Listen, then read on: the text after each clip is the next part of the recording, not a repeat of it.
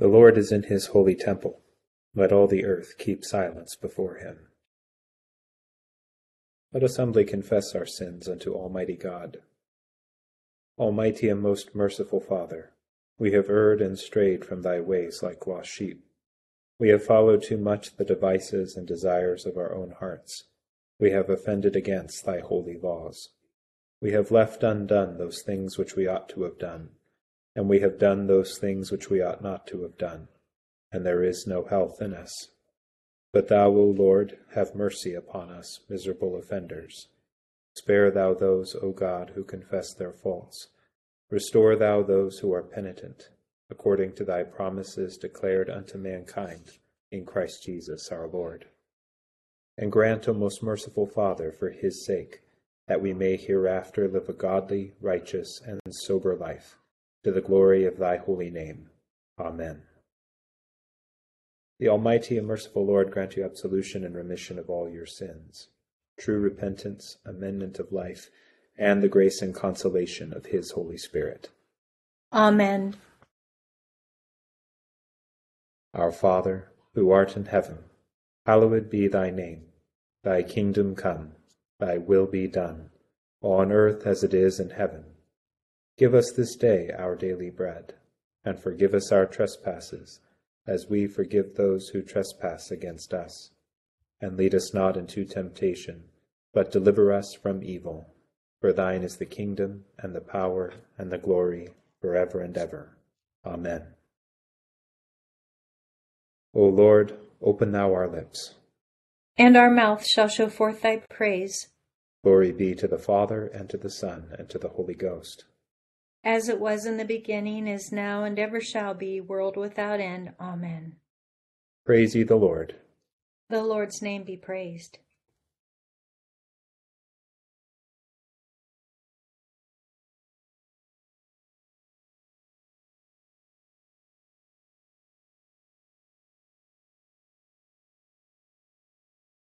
Sorry about that. Psalm 7 on page 349. O Lord my God, in thee have I put my trust. Save me from all them that persecute me, and deliver me. Lest he devour my soul like a lion, and tear it in pieces, while there is none to help.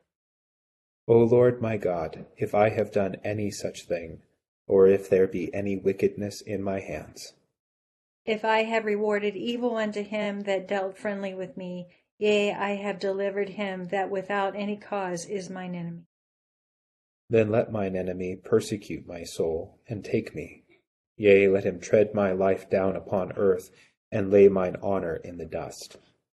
Stand up, O Lord, in thy wrath, and lift up thyself, because of the indignation of mine enemies. Arise up for me in the judgment that thou hast commanded. And so shall the congregation of the peoples come about thee. For their sakes, therefore, lift up thyself again. The Lord shall judge the people. Give sentence with me, O Lord, according to my righteousness and according to the innocency that is in me. O let the wickedness of the ungodly come to an end, but guide thou the just. For the righteous God trieth the very hearts and reins. My help cometh of God, who preserveth them that are true of heart. God is righteous, judge, strong, and patient that God is provoked every day. If a man will not turn, he will whet his sword. He hath bent his bow and made it ready. He hath prepared for him the instruments of death. He ordaineth his arrows against the persecutors. Behold, the ungodly travaileth with iniquity. He hath conceived mischief and brought forth falsehood. He hath uh, graven and digged up a pit and has fallen himself into the destruction that he made for ever. For his travail shall come upon his own head, and his wickedness shall fall on his own pate.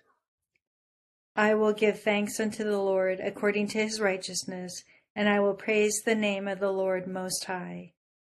Glory be to the Father, and to the Son, and to the Holy Ghost.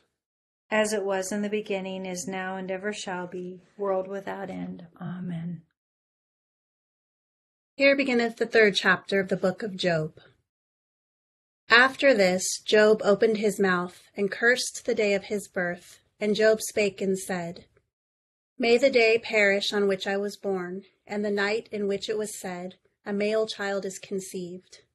May that day be darkness. May God above not seek it, nor the lights shine upon it. May darkness and the shadow of death claim it. May a cloud settle on it, may the blackness of the day terrify it. As for that night, may darkness seize it, may it not rejoice among the days of the year. May it not come into the number of the months. Oh, may that night be barren. May no joyful shout come into it. May those curse it who curse the day, those who are ready to arouse Leviathan. May the stars of its morning be dark, may it look for light but have none, and not see the dawning of the day because it did not shut up the doors of my mother's womb, nor hide sorrow from my eyes. Why did I not die at birth? Why did I not perish when I came from the womb? Why did the knees receive me, or why the breasts that I should nurse? For now I would have lain still and been quiet. I would have been asleep. Then I would have been at rest with kings and counselors of the earth, who built ruins for themselves, or with princes who had gold, who filled their houses with silver? Or why, why was I not hidden like a stillborn child, like infants who never saw light? There the wicked cease from troubling, and there the weary are at rest. There the prisoners rest together. They do not hear the voice of the oppressor. The small and great are there, and the servant is free from his master. Why is light given to him who is in misery, and life to the bitter of soul, who long for death, but it does not come, and search for it more than hidden treasures, who rejoice exceedingly and are glad when they can find the grave. Why is light given to a man whose way is hidden, and whom God has hedged in? For my sighing comes before I eat, and my groanings pour out like water. For the thing I greatly feared has come upon me, and what I dreaded has happened to me. I am not at ease, nor am I quiet. I have no rest, for trouble comes. Here endeth the first lesson.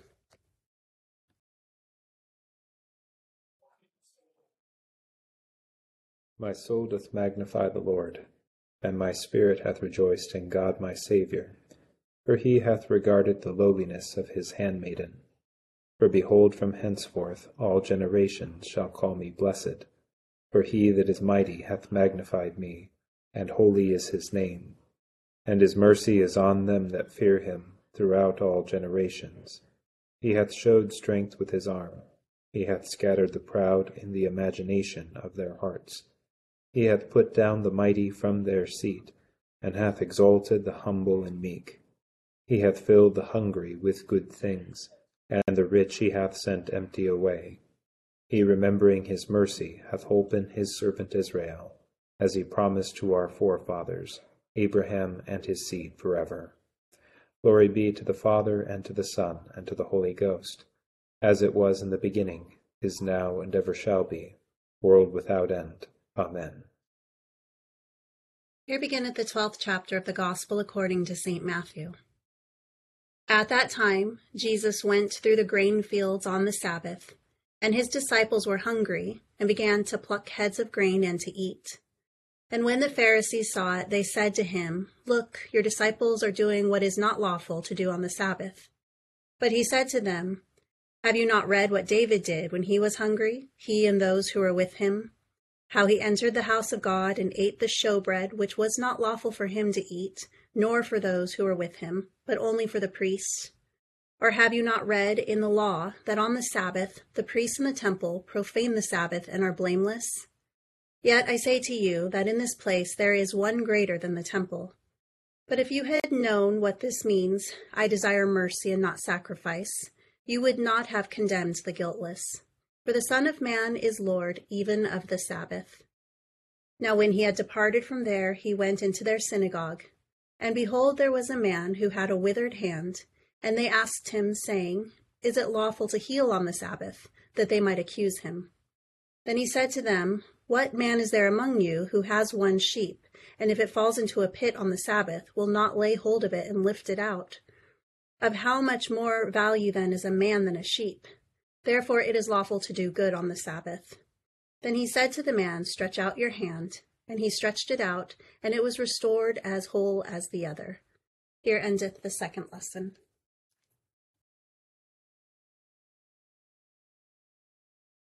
Lord, now lettest thou thy servant depart in peace, according to thy word.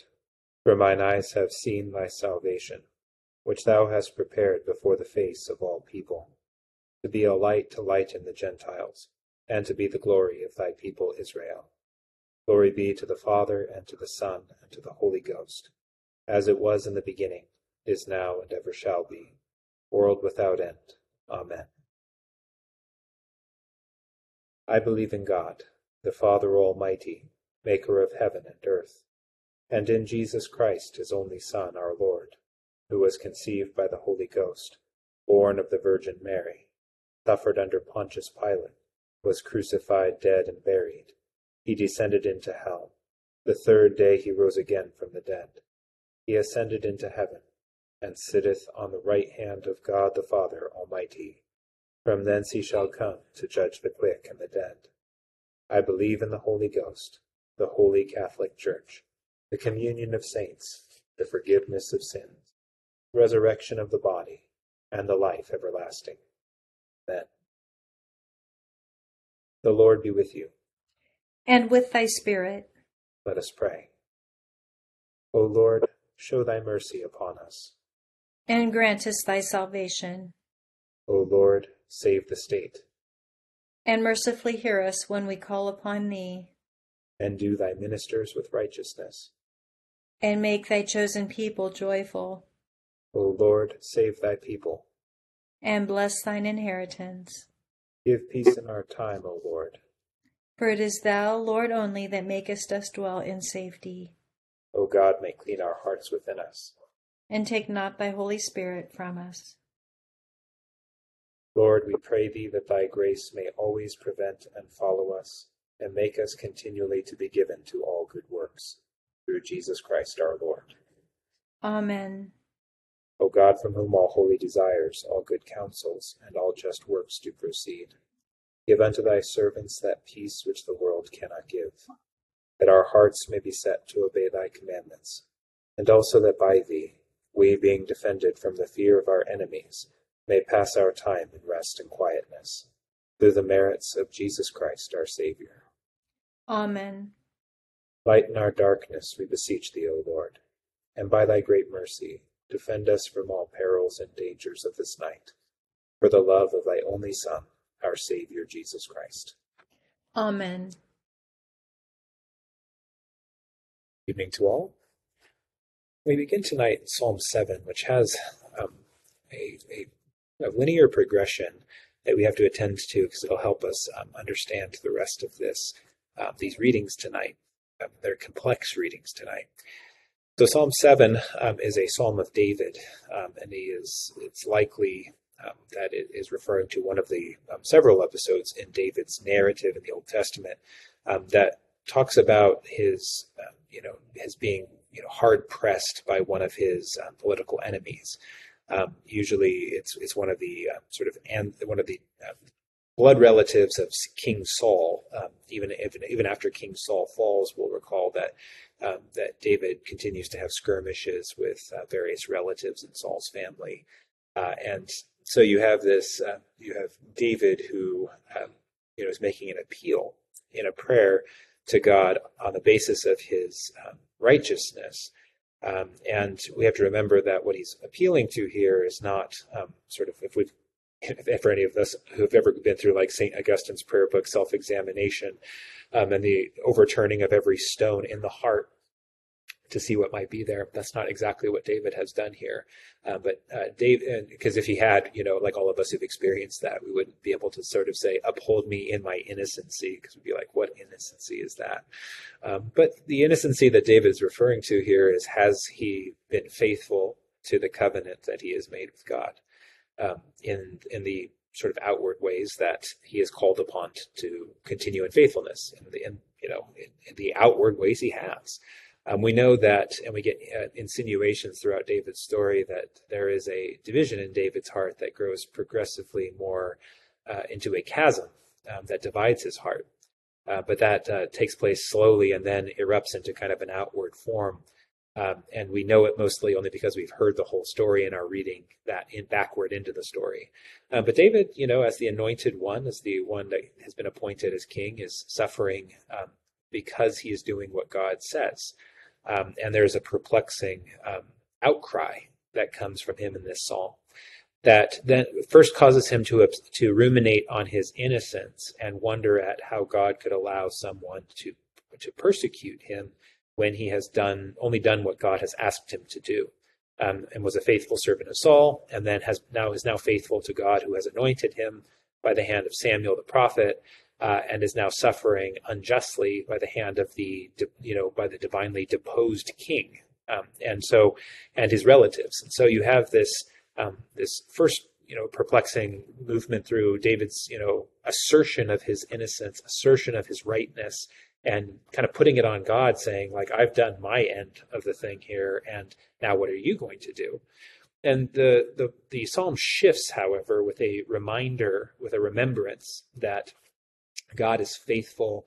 Um, God is a is a perfect judge. Um, that He is true and that He is just, uh, and that He is provoked every day. Um, and this is the pivot point into the final act of the psalm, where you have uh, David remembering that uh, that God is continues to be merciful even though people are unjust, and that He is also um, He is patient um, with uh, humanity even in their um, even in their error and even in their um, grievous errors um, and and open sins, um, and giving gives them a long time to repent. but that ultimately vindication of righteousness does come um, and that this is this both this can sometimes be a perplexing thing when someone is, is suffering unjustly, but in the same person, this is you know also the one who appeals to God's mercy to heal him of his iniquity after he sins. Um, and that it is the same loving kindness and mercy in God that allows for both. That sometimes, you know, we when we when we are suffering unjustly for a season, um, we cry out saying, you know, why do you why do you allow for an instant people to do wrong things? And we can forget in that moment that, uh, you know, when we do wrong things, uh, we we are we are perfectly happy to accept the long suffering of God in those moments. Um, but that both together put us into a place of clarity. So by the end of this psalm, these things have to be reconciled to each other, and we see that you know in the first part we see David's assertion of innocence, which is largely true. Um, but also he then remembers that the loving kindness of God um, is for is for all. There's a wideness in it, um, and that means that the very people that are persecuting uh, God's righteous servant, His innocent servant, um, are being are recipients of that mercy. Only for them, it is proving to be to their downfall because they are um, they are not using that that season of forbearance as a, as a, as a season to repent. And this kicks us off really nicely in the book of Job in our study of it. Uh, as this is, you know, we're we're beginning a long, uh, you know, trek through Job tonight um, with Job chapter three. Uh, Job will recall as a part of the wisdom literature, the wisdom writings, um, and we've been on that for a while, reading Ecclesiasticus. Uh, the the thing about Job that's unique, though, is if you could imagine taking Proverbs and Ecclesiastes, um, putting them together in one book, and then telling it like a story, you'd have the book of Job. And Proverbs and Ecclesiastes are meant to kind of stretch us in two directions. Proverbs gives us the kind of the, the likely scenario if we uphold the covenant. Um, and that there's a reliability in the in in in the, in the way that God has has created the the universe. There's an orderliness to it, such that if one uh, you know attends to upholding the ways of God, um, one can reasonably expect to live in harmony with creation and with um, you know, with one, one's fellow human beings. However, Ecclesiastes then stretches us in the opposite direction and says, but that doesn't always happen. And there are perplexingly um, difficult case studies of misery that attend people who do things well and uh, apparent happiness attending those who seem to do things very deliberately poorly or evilly. Uh, and what do we make of that? And so, as we, you know, we grow in wisdom, we we receive Job, we receive Proverbs and Ecclesiastes, and are called to hold them together.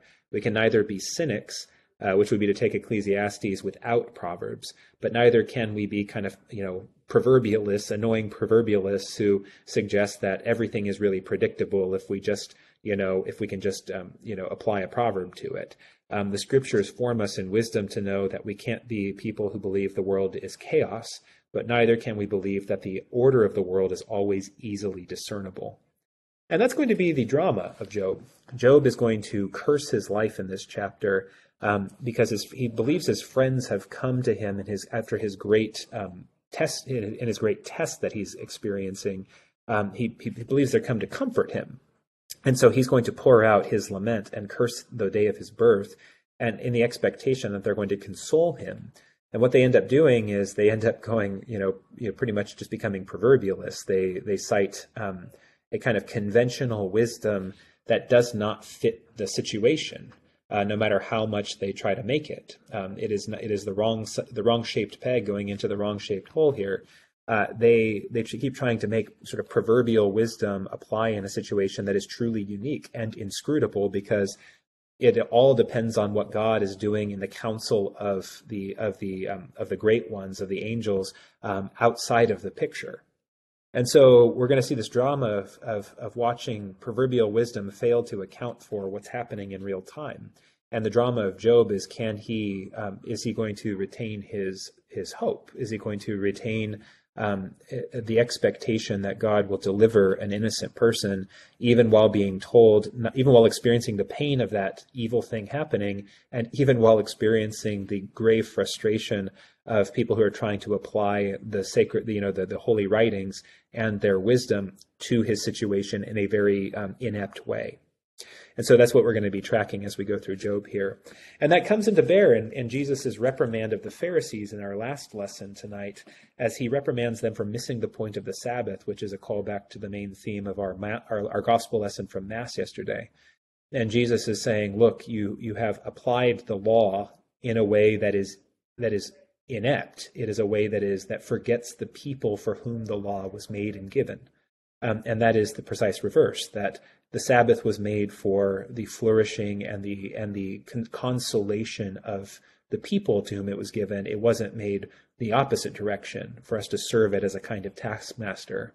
And so we're going to and and as and you know that becomes indicative of really an entire spirituality to take us back where we consider the outward obedience um, to be a, a thing that can deliver ultimate consolation um, and really, that's to situate um, the consolation of our hearts in faith in the things that we can control and manage and curate. And that's simply false. And so, what our gospel, as it shifts in the second half of Matthew, is going to problematize uh, that very impulse that the Pharisees are so committed to.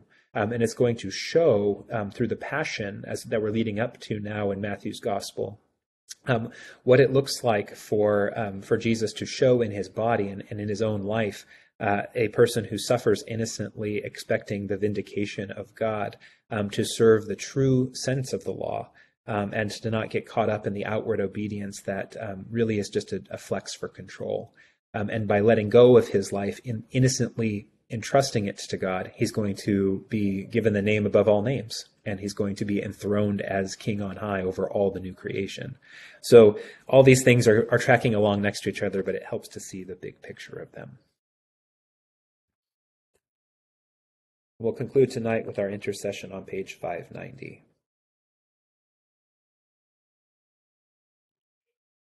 Accept, O Lord, our intercessions for all mankind let the light of thy gospel shine upon all nations, and may as many as have received it live as becomes it. Be gracious unto thy church, and grant that every member of the same in his vocation and ministry may serve thee faithfully. Bless all in authority over us, and so rule their hearts and strengthen their hands, that they may punish wickedness and vice and maintain thy true religion and virtue. Send down thy blessings, temporal and spiritual, upon all our relations, friends, and neighbors. Reward all who have done us good, and pardon all those who have done or wish us evil, and give them repentance and better minds. Be merciful to all who are in any trouble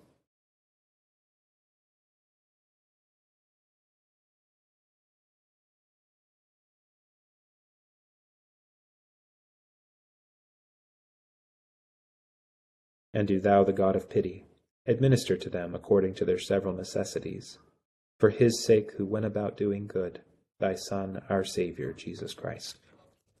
Amen.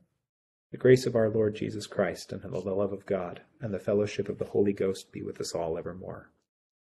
Amen. Thank you all so much for being here tonight. It's a privilege to get to pray with you. Uh, thanks to Barbara and Rochelle, my co leaders tonight. Have a wonderful evening. Thank you, Father. Thank you. Hayden. Thank you. Have a good night. Thank everybody. you. Yeah, have a good evening. I appreciate that.